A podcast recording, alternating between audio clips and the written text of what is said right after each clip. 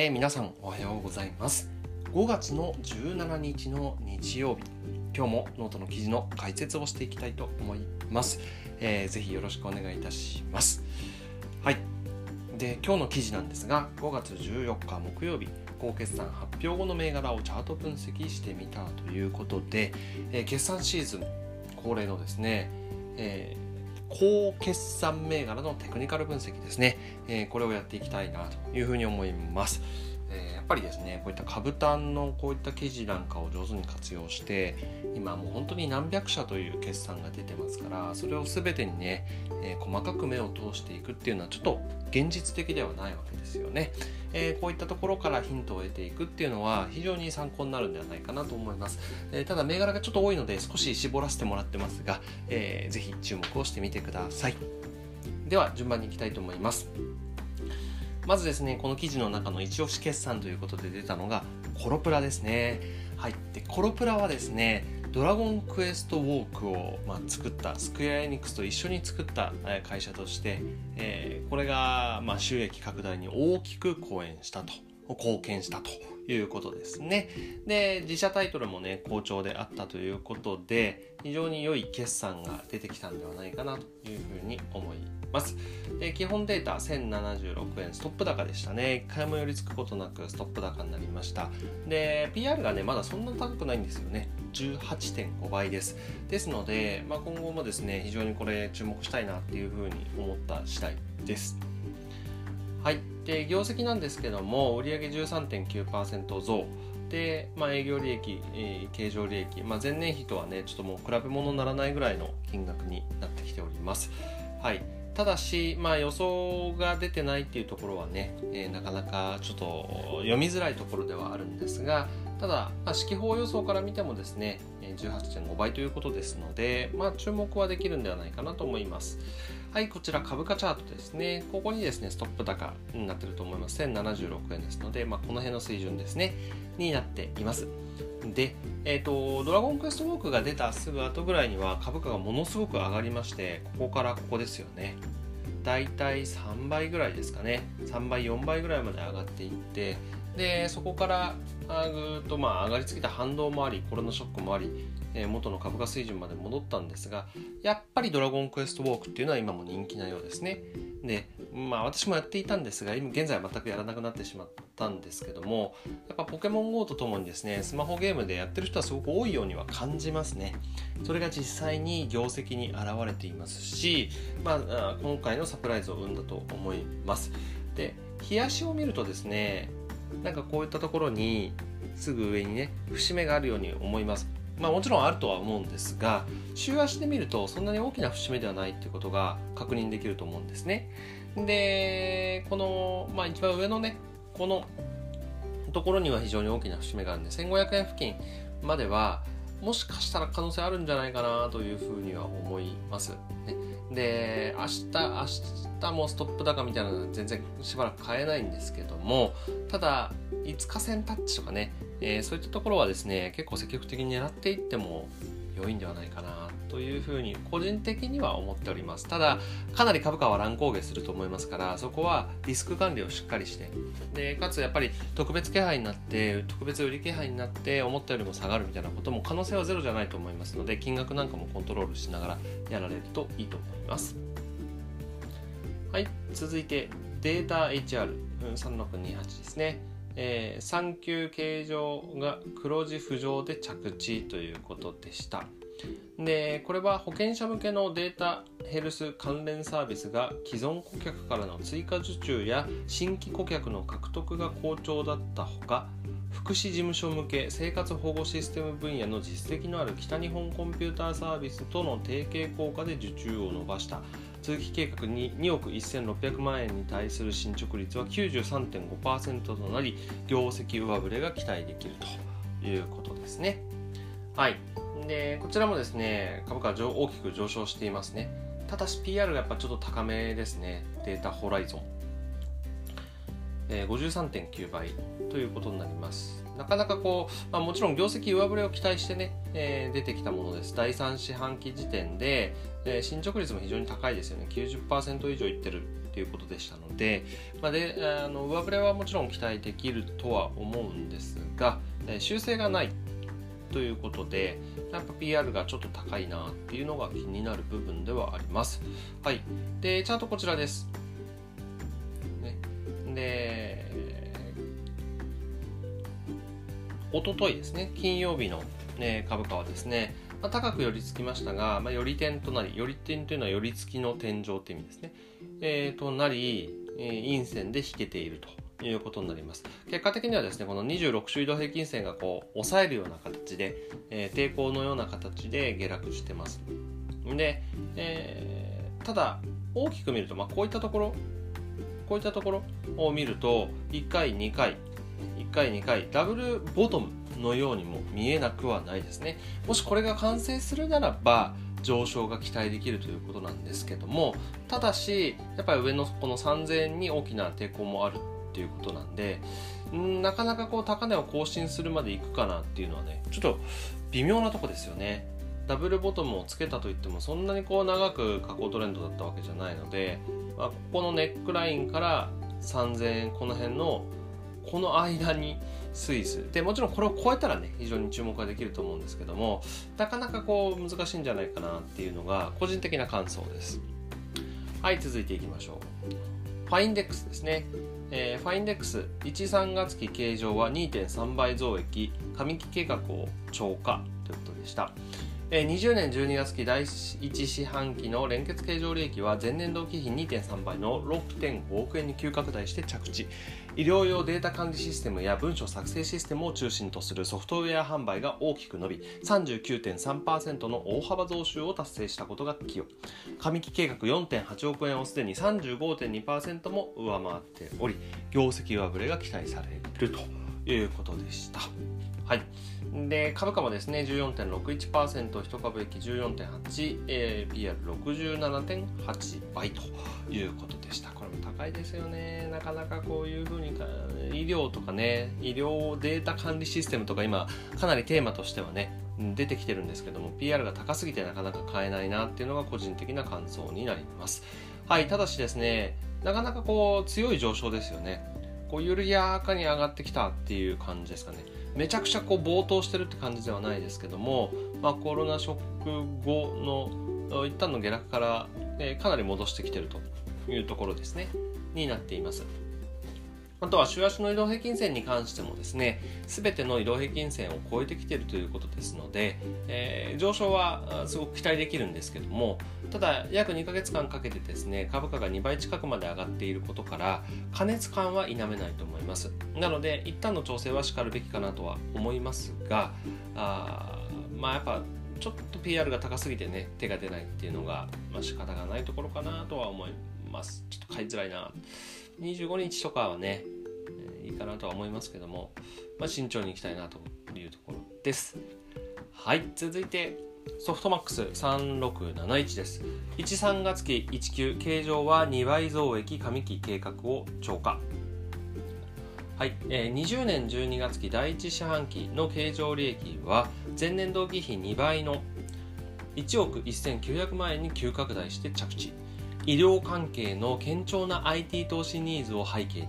電子カルテを主力とした医療情報システムの売り上げが伸び2桁増収を達成したことが寄与上期計画6300万円をすでに88.9%も上回っており業績上振れが期待されると、まあ、先ほどからねなんかこう似たような文章ばっかですよね。医療関係とか IT 系とか電子カルテ、まあ、電子カルテは僕初めてですけども。で上回っていて業績上振れが期待される、これあの要は好調な分野ははっきりしていて業績上振れもうむしろ上回ってるのに修正してないってことですね、まあ、そういう傾向が見て取れると思います。はい。で、えー、株価800円プラス13.47%で修正ないんで1株益指揮法予想48.7倍に対して PR16.4 倍ですね、えー、この PR 水準的にはかなり安い水準と言えるんではないかなというふうに思います。はい。で株価チャートなんですがこのような形になっております。で決算発表後ですね、まあ、高く寄りついたんですが、まあ、ちょっとした陰線ですかね。そこまで、えー、大きく上がったっていう感じではないかなと思います。で26週移動平均線や価格帯別出来高ここですね。の抵抗を受けたような節目が少し重いようなそういう印象かなというふうに思います。ただし PR 水準16倍、えー、ということからこの節目を超えればですね一旦の上昇は期待できるんではないかなというのが個人的な感想になっています。で、52週移動平均線1000円付近にありますけども、まあ、こういったところの節目に比べると全然軽い節目になると思いますので、えー、1500円台ぐらいまでは、まあ、これ前回高値ですね、えー、は結構目指すこともできるんではないか、期待できるんではないかなというふうに思います。個人的にはですね、来週以降結構注目だなと。前回のこういった高値をちゃんと超えられるようであれば、十分に購入できるんではないかなというふうに思っています。ぜひ来週以降の動き注目してみてください。はい、続いてサイバーリンクですね。ちょっと略しちゃってますけども、えー、13月期19形状は57%増益で着地。20年12月期第1四半期の連結経常利益は前年同期比連結比57.2%増の2.9億円に拡大して着地。流通食品小売業や卸売業向けクラウドサービスの提供が拡大しストック収入が増加したまた昨年10月に買収した大阪電子計算センターの業績上積みなども寄与し18%の大幅増収を達成した上期計画3.5億円に対する進捗率は81.9%に達しており業績上振れが期待される。合わせて発行済み株式数の5.8%に相当する30万株を上限に、自社株買いを発表すると、基本データ、え16.14%増ですね、1株益 75.5PR19.5 倍ということになっております、ます。えー、これは医療関係からちょっと抜け出しまして流通食品小売業卸売業のクラウドサービス提供というのがね、えー、非常に好調であるということでした。まあ、こういったものはですねやっぱりまだ需要がある。当然需要がなくなるわけではないのでで食品とかね卸売とかのクラウドサービスって本当に重要なものになってますので今も非常に伸びている。あとは加えてですね5.8%の自社株買いって本当に大きいですね。なんか4%ぐらい超えてくるとやっぱりすごく株価にも影響すると思うんですけども5.8%かなり大きいので注目かなと思います。はい。で、株価、こんな感じですね。非常に強いですよね。えー、3月の下落から見てですね、もう2倍近くまで来てるのかな。えー、それぐらいまで、えー、上がってきてるということですね。非常に強い。えー、こういったものをね、なぜ見逃してたんだろうって本当に反省する限りなんですけども、あただ、まあ、ここは陰線なんでね、株価少し揉むとは思うんですが、えここをしっかりと注目できるんではないかなと思います。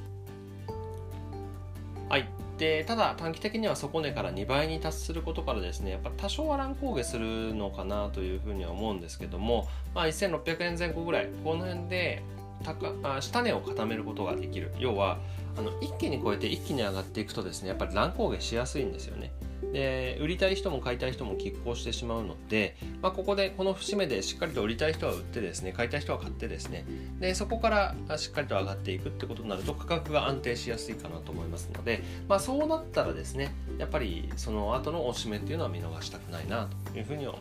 ます。はい、続いてセレス3696 13月期19形状は2.7倍増益で着地。20年12月期第1四半期の連結経常利益は前年同期比2.7倍の5.1億円に急拡大して着地。プロモーション効果などでポイントサイトモッピーの会員数や掲載広告数の増加したことが寄与子会社夢見での人材への先行投資が一巡したことに加え関連会社ビットバンクの業績が好調だったことも業績拡大につながった。通期計画の10億円に対する進捗率は51.1%に達しており業績上振れが期待されるということですね、えー、ポイントサイトモッピーっていうのが非常に好調であるということですね。であとは先行投資が一巡。あとはビットバンク。ビットバンクっていうのは仮想通貨取引所ですね、えー、が、まあ、業績を拡大していると。いうことでした、ね。で、まあ、ストップ高しましたね。18.54%増で、まあ、それでもですねまだ PR が26.5倍ということなんで、まあ、非常に注目ですよね。セールですね。はい。でチャートこのような形です。こううまくこうなんだろうな。そこまでこう加熱感を持ってぐーって上がってきたっていう感覚ではない中でで今回の報道があり今1000円ぐらいですかね。75日線を超えてきたというところです。でチャートのこの週足チャートに関してはトレンドは明らかに下ですよね。明らかに下なのでやっぱ下落には注意が必要かなというふうに思いますがこの緑の線ねトレンドライン引いています。でこのトレンドラインをですねギリギリ超えるか超えないかっていうところに今いるので、まあ、これを超えてくることができればある意味こう底値から2倍ぐらいまで上がってきたっていう銘柄よりも今後チャンスになるんじゃないかなっていうのは個人的な感想です。なので、まあ、今までの下落トレンドを脱したというふうに言えることができればまあ一旦のおしめ特に最初の5日線タッチなんかは、まあ、注目したいなというふうに思います。はい、えー、続いてバリューデザイン3960ですね、えー、7、3月期3級累計計上は5.5倍増益で通期計画を超過と。20年6月期第3四半期累計の連結計上利益は前年同期比5.5倍の1億500万円に急拡大して着地。キャッシュレス還元事業に参加する企業の電子マネー取扱高が増加しシステム利用量が大きく伸びた。大手量販店におけるチャージ機の需要増加や消費者還元補助の受給用の決済データ提供手数料などで初期売上も引き続き好調だった。えー、通期計画の4300万円をすでに2.4倍も上回っており業績上振れが期待されるということです。ストップ高でしたね、えー、でただなかなか難しいのがこれやっぱ PR ですね。PR の計算っていうのが、まあ、もちろんこれをこの一壁木を大きく超えてくるっていう見通しなんですがで全然参考にならないんですけども345倍ということでなかなかこう手を出しづらいっていうのは正直なところかなというふうに思います。で見てください。このチャートですね、えー、もう本当にコロナショックっていつ起こったんだっけみたいなね、えー、これを見るとね感じることができる、えー、チャートですよね。になっております。で本当にえー、さらにストップ高ということなんで、えー、もう年始から見ても2倍以上と本当強いですね。でキャッシュレス関連っていうのはもともと注目テーマであったことに加えて今回のコロナウイルスの件でよりこのテーマっていうのは加速されてますよね。やっぱ非接触であるとか、まあ、電子マネーの取り扱い高が増えたとか、まあ、こういったものが、まあ、よりもともとあったものにより加速して言ってるっていうことだったので、まあ、本当に注目には値するんですが短期的にはなかなか難しいなというのが正直なところではあります。なので、まあ、週足の移動平均線の締めとかね、まあ、こういったところとかこういったところとか聞いてます。で今は結構上がりすぎた感が強いので3000から4500円まで一気にいっちゃいましたからなかなかこれが難しいっていうところかなとは思いますが非常に注目はできるんじゃないかなというふうに思います。はい、ということで今回、えー、全部で7銘柄を見ていきました。ねえー、なるべく多くの今朝に触れることでチャンスも増えるし傾向も見えてくると思います。で、今後ですね、全体相場の時代が少し悪くなってくるような気はしているんですよね。えー、他の記事ぜひご覧いただければと思うんですが、ただしやっぱり高決算銘柄っていうのは力強く上がっている銘柄ばかりでしたね。えー、特に医療関係が多いですね。で、まあ、加えて、まあ、余裕のある企業っていうのは、決算いろいろ見てきたんですけども増配とか自社株買いを行ったまあ、つまり株主還元策を合わせて発表している傾向も非常に強いです。まあ、テーマあプラス業績プラス株主還元この辺に注目をしてですね今後の決算も注目すると。まだ今週それなりに数出てきますからヒントが見えてくるんではないかなというふうに思います。今回の中に関しては個人的にはコロプラソフトマックスセレスあたりはですね来週以降も非常に注目をしてい、えー、きたいなということでお気に入り銘柄に登録をしております。ぜひ皆さんもですね地道に頑張っていきましょう。ただし投資はあくまでも自己責任でお願いしますはい、ということで最後まで読んでいただいて、見ていただいて、聞いていただいてありがとうございました。えー、このノートの中では私の様々な学びや見解、新しい発見、なんかこういったことをいろいろ毎日更新しております。皆さんの中にもですね、少しでも学びがあれば、ノートの方には好きボタンやフォロー、Twitter ではいいねボタンやフォロー、えー、YouTube ではチャンネル登録や高評価、こういったものをいただけると非常に励みになります。ねえー、来週以降もですね、えー、なかなか相場読みづらい展開が続くとは思いますが、是非一緒に頑張っていきましょう。では、また明日よろしくお願いいたします。